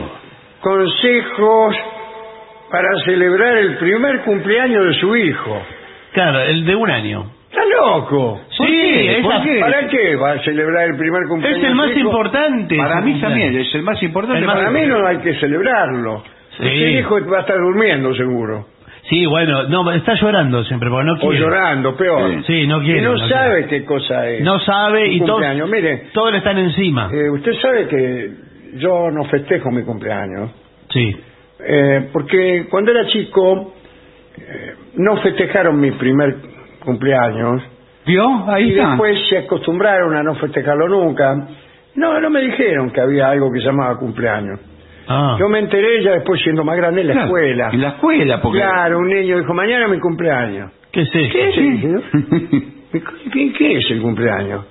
Y fui, y con mamá le digo, ¿cuándo es mi cumpleaños? Y ella me miró a los ojos, que realmente me dijo nunca. No, por favor. Lo de tiernamente es un adverbio raro, ¿eh? Solamente por la vecindad, por ser protagonizado por una madre. Sí, porque si no, no hay manera. Bueno, aquí están los cumpleaños, pésima literatura. Sí. Son acontecimientos muy importantes en la vida de cada persona. Nietzsche. No, Nietzsche no dijo eso, por favor. Y dice, más aún cuando marcan los primeros años de vida. No, más aún no. No, que para mí sí, porque después ya se repite lo mismo. Se repite. Y además no está. Al principio es una no, no está. Pero es un tipo de año no está. Pero usted después pregunta, cuando usted tiene... ¿A quién va a invitar? Pero cuando usted... A los amigos de él no tiene amigos. No, todos los familiares, los amigos... los familiares. Los amigos de las parejas, de los padres. Claro, y hacen la fiesta para ustedes. Sí. Al chico lo meten adentro del ropero y ustedes... En el fondo, en una orgía. No, señor. No, bueno, tampoco, pero... No, el niño llora porque todos lo cargosean. Dice, qué lindo, yo quiero tener también la foto con el nene. Mirá qué lindo que está. Se discute si es parecido más al padre o a la madre. Claro, o a un amigo del padre. Claro, o a lo que fuere. Claro. En un momento le dan la mamadera del cumpleaños, le dan en un momento. Ah, ¿le dan la mamadera del cumpleaños? Sí, calculo que sí. Ah, sí. Le cantan el cumpleaños. Y piden 3 deseos, le dicen que pida al niño... ¡Papa! No. Bien, regla número 1. Elige bien a tus invitados. Si bien la idea general que se tiene acerca de un cumpleaños infantil es la de una celebración con mucha gente y música estruendosa, esta es una concepción que tendremos que abandonar para festejar el primer cumpleaños de nuestro bebé. Es que, no es que hay que abandonar, el que hay que abandonar es al niño. No, señor. Encerrarlo en la pieza y que duerma. Es lo que decíamos nosotros, hay que invitar a los amigos de uno y listo. Sí. Ya el niño va a invitar a los suyos. Al niño lo saca un rato, qué sé yo, y ya está. Lo muestra, todos se sacan foto con el niño. Con el niño o algo. Sí. Recuerda que durante las primeras etapas cognitivas de la vida, los niños no son capaces de recordar muchos rostros, por lo que es posible que las caras de algunos invitados le resultan desconocidas. Sí. Y se va a preguntar el niño, ¿y a este? No. ¿Por qué le invitaron? No, también resultan, algunas caras resultan hostiles. Sí, bueno, hay gente que tiene de por sí una cara de diseño. No, y a veces los bebés, con la gente que tiene barba, por ejemplo, se asusta. Se asusta, dice, yo sé que ahora vendrán caras extrañas. Sí, no, eso no le gusta al nene. Bueno, el bullicio puede sobreestimularlo al niño, no diga asustarlo, y volverlo irritable. Sí. Así que no te excedas en la cantidad de invitados. No, lo mismo que cuando le cantan el feliz cumpleaños. No, es muy molesto para la oreja. Sí. La gente que canta mal arruina el oído del niño. No, pero igual, aunque cantaran bien, aunque todos cantaran bien, nadie puede cantar bien el cumpleaños feliz. No, al menos no en la Argentina. No, y entonces eso lo asusta al niño. Y también le ponen una bengala en la torta. Dios que ya no se pone vela, se pone una bengala. Que puede producirse. No, además se prende o la apaga y sigue prendida. Sigue prendida. Cuidado con eso, ¿eh? Sí. O sea, con niños, sin niños. Igual le digo, una torta tampoco el niño puede comer, es para todo para los grandes. El niño de un año que va a comer una torta toda de chocolate Y no, el niño toma la mamadera, toma lo que le dan. Dice, toma la teta de la mamá. Disculpe. Sí, bueno. Sí. En este contexto está admitido. Sí. No, por ejemplo, en el primer tema. No, señor. Queda feo decir toma el pecho. ¿Qué es tomar el pecho? Claro, no toma el pecho, toma la teta. Sí. Bueno. Sí. Elige el momento adecuado. Sí, mejor que sea el día que cumple años. Sí, ese día tiene que ser. Bueno, pero a veces si cumple... se elige el momento adecuado. Un miércoles. Todos los cumpleaños tienen que ser en el momento adecuado. Pero si cumple un miércoles... se puede pasar para el sábado. Sí. Y total, el pibe no se va a dar ni cuenta. Yo tengo un hermano que cumple el 6 de enero, el Día de Reyes, y entonces nunca iban los chicos del colegio, no estaban todos en la casa. Claro. Y me lo encajaban en mi cumpleaños, me hacían doble. Por eso soy así autorreferencial. ¿Cómo le van a meter otro invitado en el cumpleaños? Sí, entonces, ¿qué día era su cumpleaños? El 13 de marzo, entonces terminaba... Sí, pero eso... Empezaban las clases. Me queda demasiado cerca el comienzo de las clases. Claro, sí, pero siempre había clases ya. Sí, había, pero cuesta invitar a los chicos. A los nuevos. Dice, ya empezamos con los cumpleaños. A los nuevos. Hay que esperar hasta junio, hay que nacer en junio. Sí, junio está bien para los cumpleaños. Sí. Bueno, todos tenemos hábitos de sueño, dice. Incluso los bebés más pequeños. ¿Qué hábito de sueño tiene el bebé más pequeño? Está durmiendo todo el tiempo. No, necesita dormir. Duermen 4 horas, se despiertan 4 horas, se despiertan. Como tendríamos que dormir nosotros. Vio que ese ciclo lo alteró la humanidad. Sobre texto de la producción y todas estas pavadas. Por favor. Pero el humano dormía así, como duermen los mamíferos. Un rato sí, un rato, en varios ciclos, todo en 2. En un bloque de 8 horas. Vigilia del sueño. Claro, 3 horas se despertaban, pero inclusive creo que hasta, no sé si hasta el medioevo, pero hasta por ahí nomás se dormía así. Bueno, en la antigüedad. Regla número 3, selecciona un buen lugar. Yo voy a alquilar el Roxy.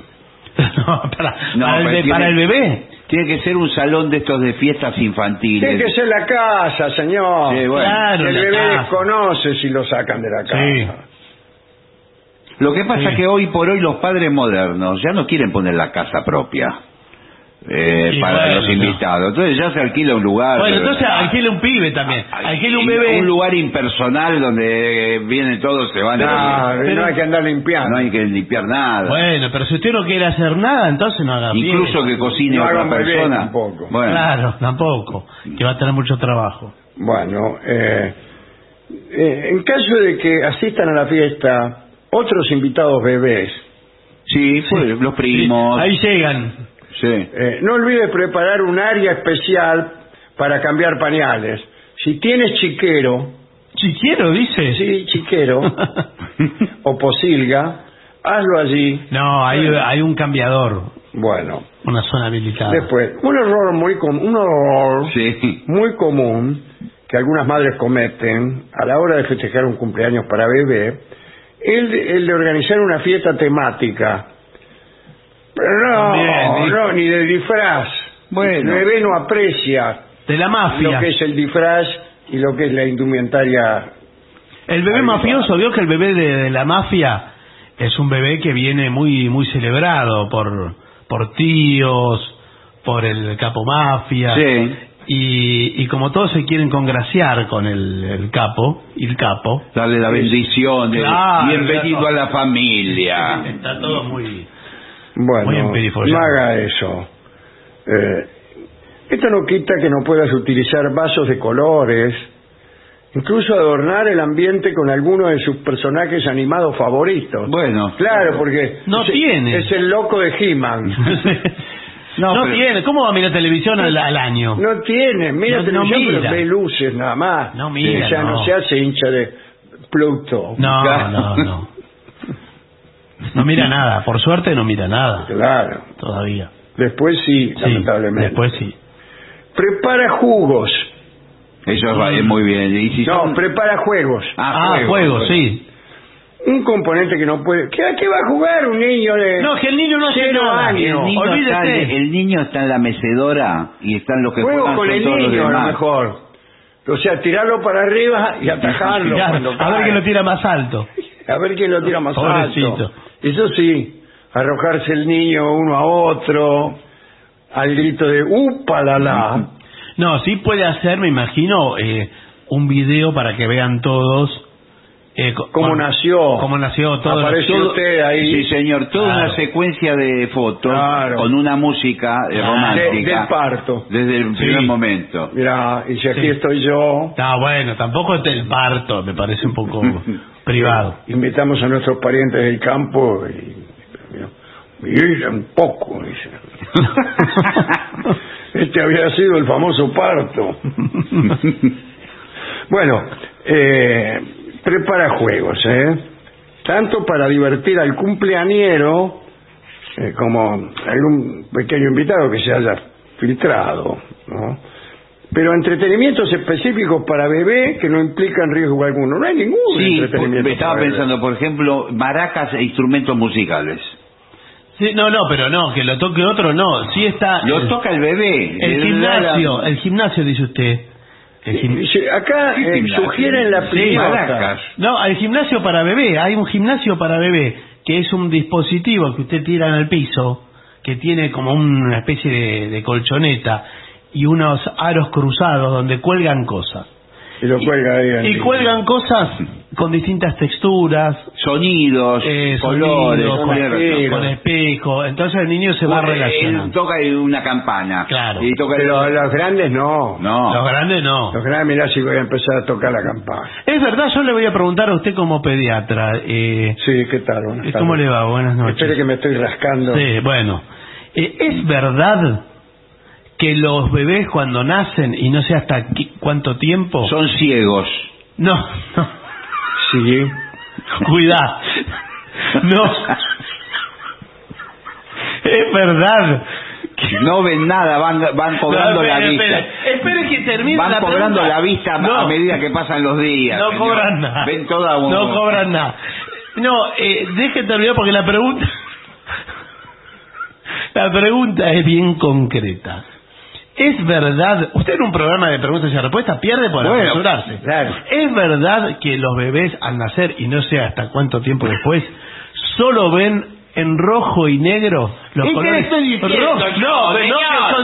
Rojo y negro, como de Newell. Bueno. Ven todo rojo y negro. Bueno. ¿Es verdad o no es verdad? Stendhal escribió una novela al respecto. Sí. Que se llama El rojo y el negro. Rojo y negro la novela. Pero creo que es sobre otro tema. Sí, no creo que sea esto. La respuesta es que es imposible saberlo, porque el que lo sabe es el bebé y no te lo puede decir. El bebé sale con un montón de capacidades que con el futuro desarrollo van a ser plenas, pero al principio es prácticamente el bebé... no pierda la esperanza de adquirirlas. No, como está como sin terminar el bebé, esa es la diferencia. Bueno, sí, bueno. Pero el humano cuando usted lo pone a caminar no camina. El humano como cuando... internet. Claro. Yo que algo le falta siempre. Claro. Pero la vida es sin terminar, cuando termina ya no es vida. Entonces, pero quiero decir, usted va a ver un parto de un caballo en el campo y sale el potrillo, ya sale realizando. Ya lo puede anotar en el corriente nacional. En cambio, el ser humano se desarrolla muy lentamente. Claro. Sí, lo que pasa, pero eso está bueno, porque la extensión de la vida de cada especie está relacionada con eso. ¿Ah, sí? ¿Cuánto tarda en desarrollarse completamente? Ajá. Cuanto más tarde, más vida. Ah, muy bien. Una mariposa, por ahí en 3 días, sí, ya está adulta sí, o en su última fase. Sí. Pero que un ser humano, usted tiene 20 años y todavía le está creciendo la espalda. Sí. Pero qué trampa la de la mariposa, perdón que... ¿Por qué? Sí. Este tema lo podemos discutir en otra oportunidad, sí, pero se la mide mal a la mariposa. Porque la mariposa es una etapa en la vida de la oruga y de lo que antes fue, pero ya tiene vida los antes. Uruguayos. No, señor, la oruga. Sí. Todas las orugas son mariposas después. Pero es como que usted diga, bueno, el viejo vive tanto tiempo. No, no es el viejo. El viejo fue antes un tipo, un adulto, un joven. Y nosotros venimos de los pájaros. ¿Qué tiene que ver con lo que estoy diciendo, señor? Esta conversación se está tornando cada vez más interesante. Bueno, acá sugieren la piñata. La piñata. La piñata. Sí. Ah, la piñata, perdón. Por favor. La piñata. Pero con una modalidad mucho más segura. En lugar de golpearla con un palo... Sí. O pincharla con un clavo oxidado, sí, como se usaba antes. Sí. O la prendían con un encendedor. ¡Pum! Claro. Este globo puede deshacerle tan solo jalando de un listón. Sí, es la piñata mexicana. O sea, tirando de una madera. Sí. Es el estilo de piñata mexicana que de papel. Claro, vista de arriba. Que tiene como un portón que se abre, sí, y caen todas las golosinas. Sí. O un piolín. Bueno, y eso lo hará sonreír. Pero no lo hace sonreír porque eso no le gusta. Yo no quiero hacer el bebé no quiere nada de todas esas pavadas que le muestran los adultos. No quiere nada de eso. ¿Qué quiere? Quiere estar con la madre. Con la madre y con el padre. El padre no. El padre después. En esa etapa con la madre quiere estar. No quiere ir a pescar con el padre, por ejemplo. Póngale usted a un bebé que recién nace un padre. Le va a decir, no, dame una madre. Claro, va a decir, mamá. Bueno. El padre no le va a servir para nada ahí. Claro. Después sí, si usted es americano, sí, querrá ir a pescar con su padre. Pero eso, usted quiere ir a pescar. Yo veo mucho cine yankee, sí, y me enteré que incluso muchos criminales lo son, porque cuando era chico el padre... muy ocupado en prosperar, no lo llevaba a pescar. Claro. Ese es el problema norteamericano. Bueno, sí. Yo tuve la suerte, sí, de que mi padre no me llevara nunca a pescar. ¿No fue a pescar nunca? Ni siquiera él fue nunca a pescar. Claro. De manera que... es de generaciones de no pescadores. Usted. De no pescadores. Sí.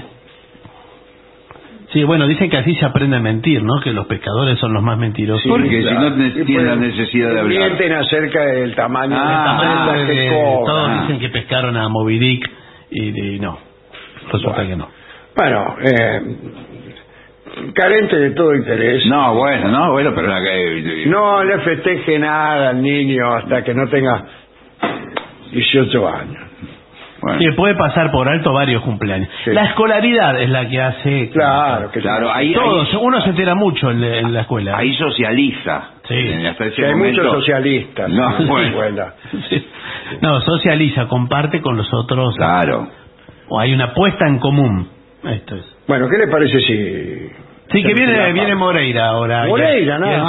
Moreira, por favor. Creo que viene de un cumpleaños. Sí, seguro. O va. Lo mejor de las 7.50 ahora también en Spotify. Las 7.50 en versión podcast. Para que la escuches cuando quieras. 7.50. Lo mejor de las 7.50 en Spotify. Dale play.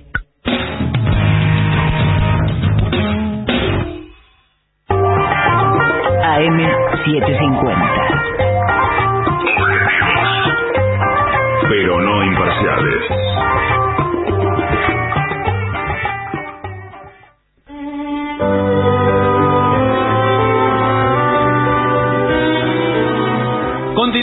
en La Venganza Será Terrible por AM750 y creo adivinar... Sí, ahí llega. A los estudios de AM750, nuestro querido, nunca bien ponderado maestro, el sordo Arnaldo Ganser. Y esta noche junto al maestro está la voz de Manuel Moreira.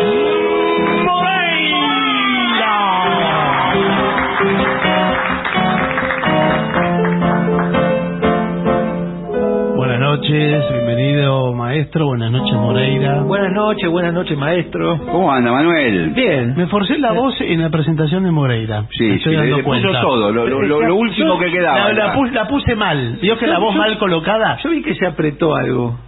Estaba... Y Manuel Moreira. La glotis, sí. Bueno, ¿todo bien?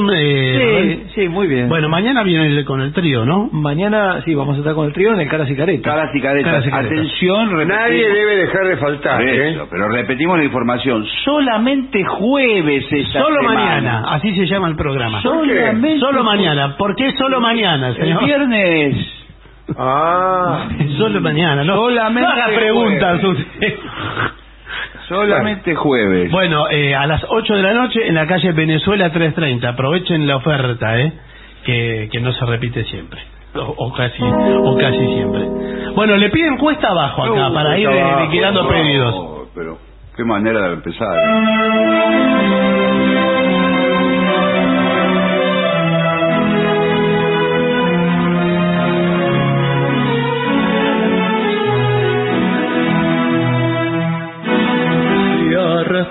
Por este mundo la vergüenza de partido, el dolor de ya no sé. Bajo el dada del sombrero, cuántas veces gozada, una lágrima asomada yo no pude contener. Si crucé por los caminos como un paria de destino, se empeñó en deshacer. Fui flojo, si fui ciego, solo quiero que comprendan el valor que representa el coraje de querer. Era para mí la vida entera como un sol de primavera, mi esperanza y mi pasión.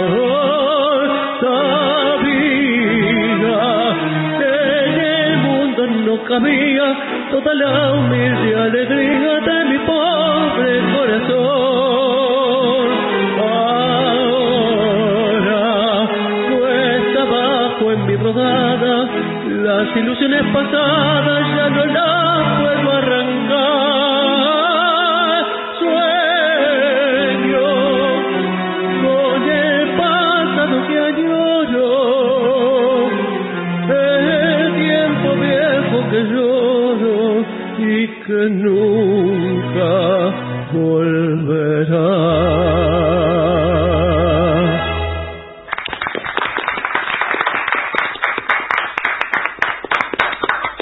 Muy bien, saben que los pedidos también los pueden hacer por WhatsApp, ahora mismo inclusive. Sí, levantan de la cama. Sí. Y van al baño. Mientras van al baño hacen el pedido de WhatsApp. De puro molesto, porque después no lo escuchan. No. Pero tienen que pedir con el nombre, no pueden mandar tarareado. No, tarareado. Hay gente que tararea. No, tarareado no. Y además... Ese que dice... Sí. Tararira, claro. Y además ponerse el nombre, porque si no nos aparece un número, ¿no? Y no sabemos quién es en el WhatsApp. El número nuestro es el 11 6585-5580 y ahí piden Romántica mirá, de Alfredo para Laura. Bueno. Qué bien. Romántica incurable de recuerdo, esa noche entre las luces de la fiesta nos juramos amor mientras la orquesta gemía los latidos de aquel vals. Romántica incurable de recuerdo, nuestra danza fue un sueño de locura y tus ojos brillaban de ternura, entornados detrás de antifaz, serpentinas del mar enredando mi hacer, hoy me han hecho soñar con tu viejo querer. Serpentinas del mar que enredando mi amor me han dejado el dolor de saber que no estás. Pasabas entre muchas mascarinas, enredando el cascabel de tu alegría, y entre todas vos sola me atraías, envuelta en el jazmín de tu disfraz. Romántica, incurable te recuerdo, y al volver del jardín con esa nota me dejaste la marca de tu boca como un sello feliz del carnaval.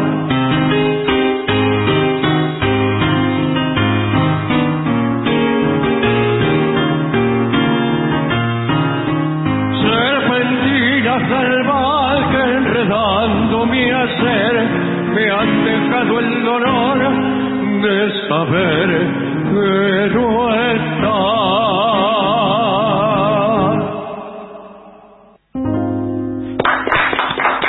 Muy lindo, maestro. Muy bien. Muy bien. Bueno, mañanita de campo le piden aquí a usted, así es, una cosa criolla.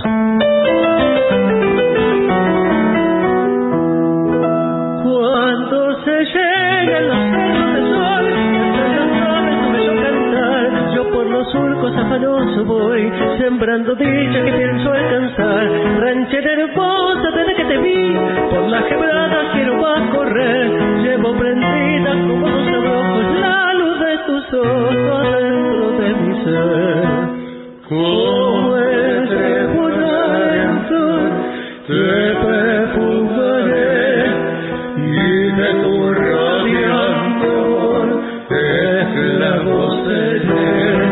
A tu rancho de terror yo me acercaré, dejando al pie de tu reja mi sentida queja llena de emoción.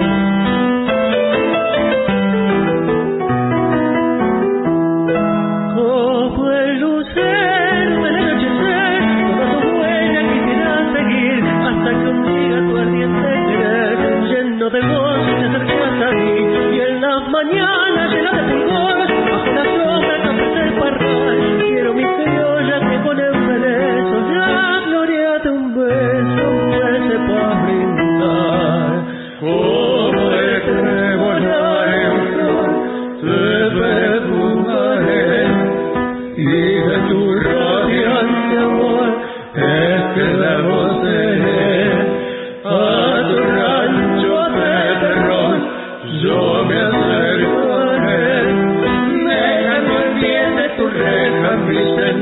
que llena de emoción.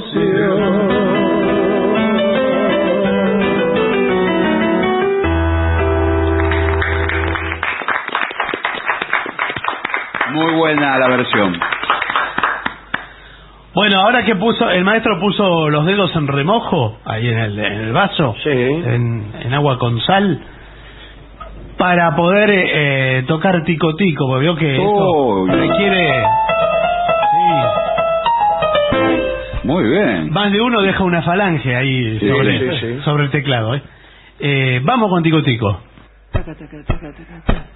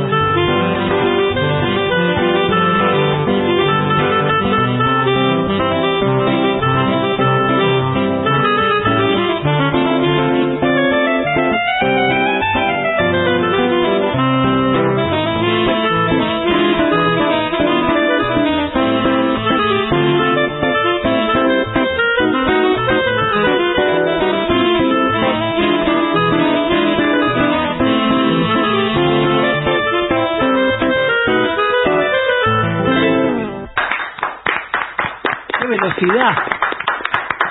No se le veían los dedos, ¿eh? Cuando sí, tocaba. Mira cómo los tengo. Mira. Bueno. Y usted también prepare dedos y pulmones, sí. Si es que trajo la trompeta. AM750. Objetivos, pero no imparciales.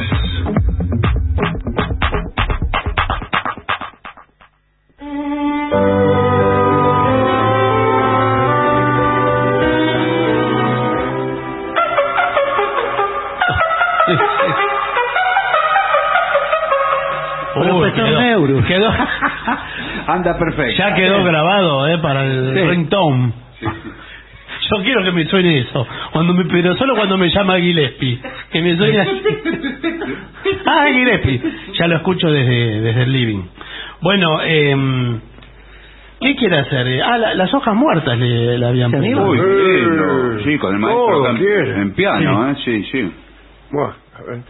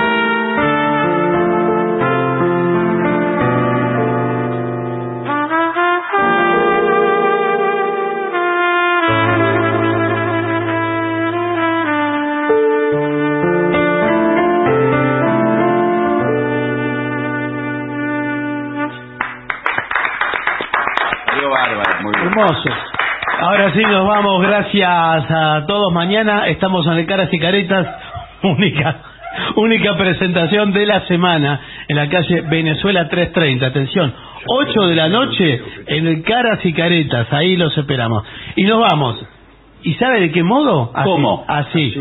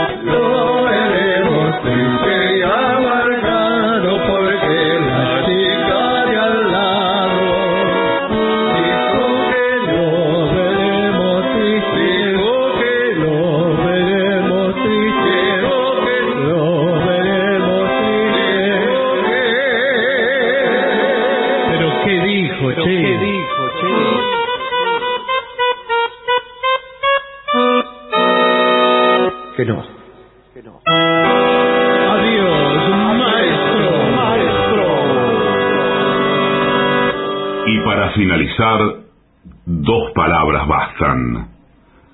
Gracias.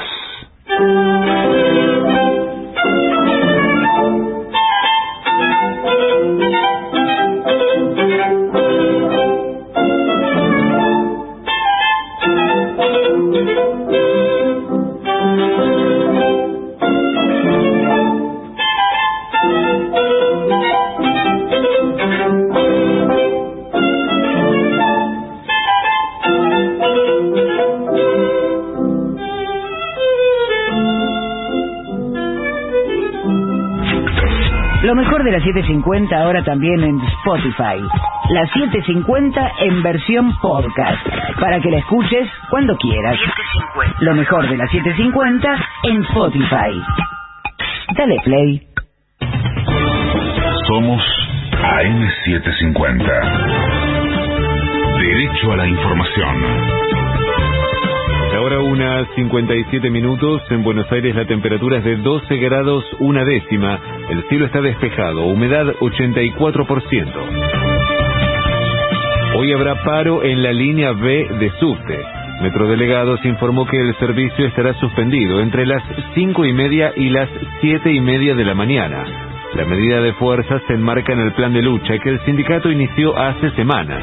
El reclamo hacia la empresa concesionaria EMOVA es debido a que se niega a automatizar los cambios de vía del premetro y obliga a los conductores a realizar también esas tareas. En marzo la construcción sumó 10.000 trabajadores más. Así lo señaló el titular de la Cámara Argentina de la Construcción, Gustavo Weiss. El dirigente aseguró que la actividad está traccionando fuerte en todo el país, aunque advirtió que hay problemas para conseguir insumos y mano de obra calificada. De afuera. La Corte Penal Internacional acusa a Rusia de no cooperar para esclarecer los posibles crímenes de guerra. Así lo señaló el fiscal general del tribunal, Karim Khan, ante el Consejo de Seguridad de Naciones Unidas. El funcionario señaló que se comunicó en 3 oportunidades con el Kremlin, pero nunca obtuvo colaboración. Pelota. Defensa y Justicia y Lanús vuelven a jugar hoy por la Copa Sudamericana. Desde las 19:15, el Halcón de Varela recibirá a Liga de Quito por la tercera fecha de la fase de grupos. Luego a las 21:30 y por la misma instancia, el Granate visitará a Wanderers de Montevideo. En Buenos Aires la temperatura es de 12 grados una décima, el cielo está despejado, humedad 84%. Federico Martín. Somos AM750. Derecho a la información. 506 días. Pepín Rodríguez Simón. Prófugo. 2.294 días. Milagro Sala. Presa política. Las 7.50 en la Feria Internacional del Libro. Desde el 28 de abril vamos a estar en vivo todos los días desde la Rural. Transmisión especial de AM750. Objetivos, pero no imparciales.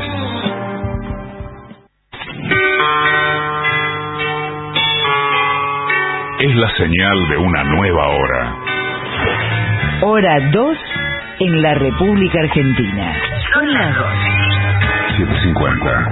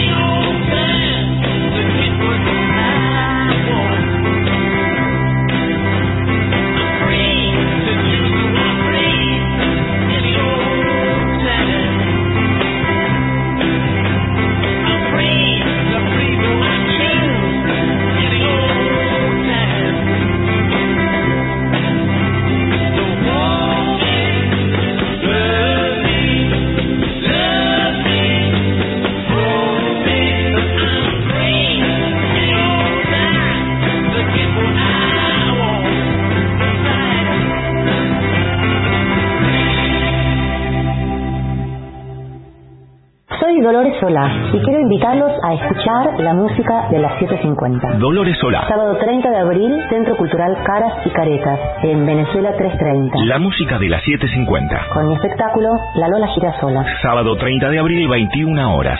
Centro Cultural Caras y Caretas, Venezuela 330. Los espero. Entradas en boletería o en alternativa teatral.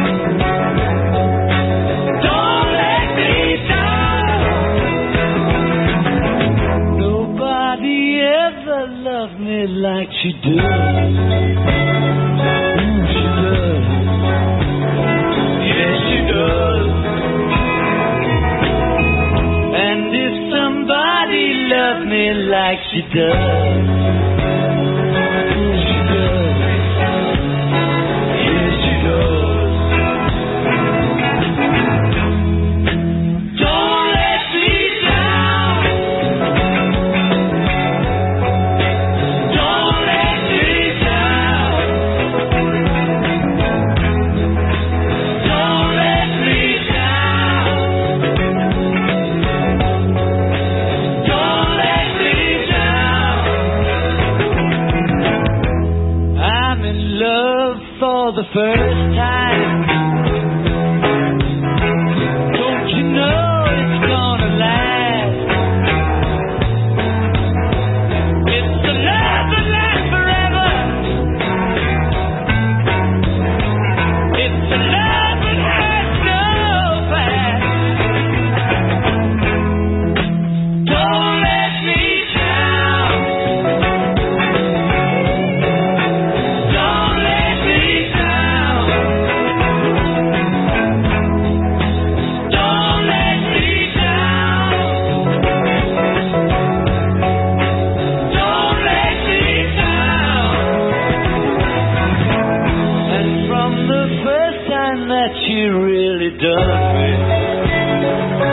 she does me, she does me good. I guess nobody ever really done me. She done me, she done me good. Don't let me down. Don't let me down. Don't let me down. Don't let me down.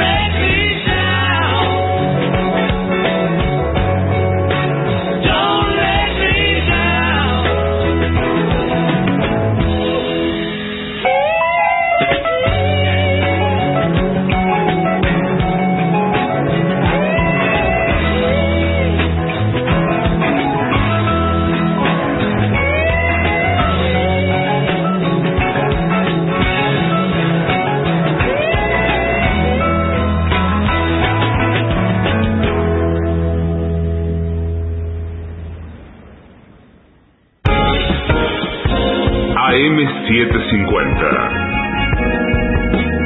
Objetivos, pero no imparciales.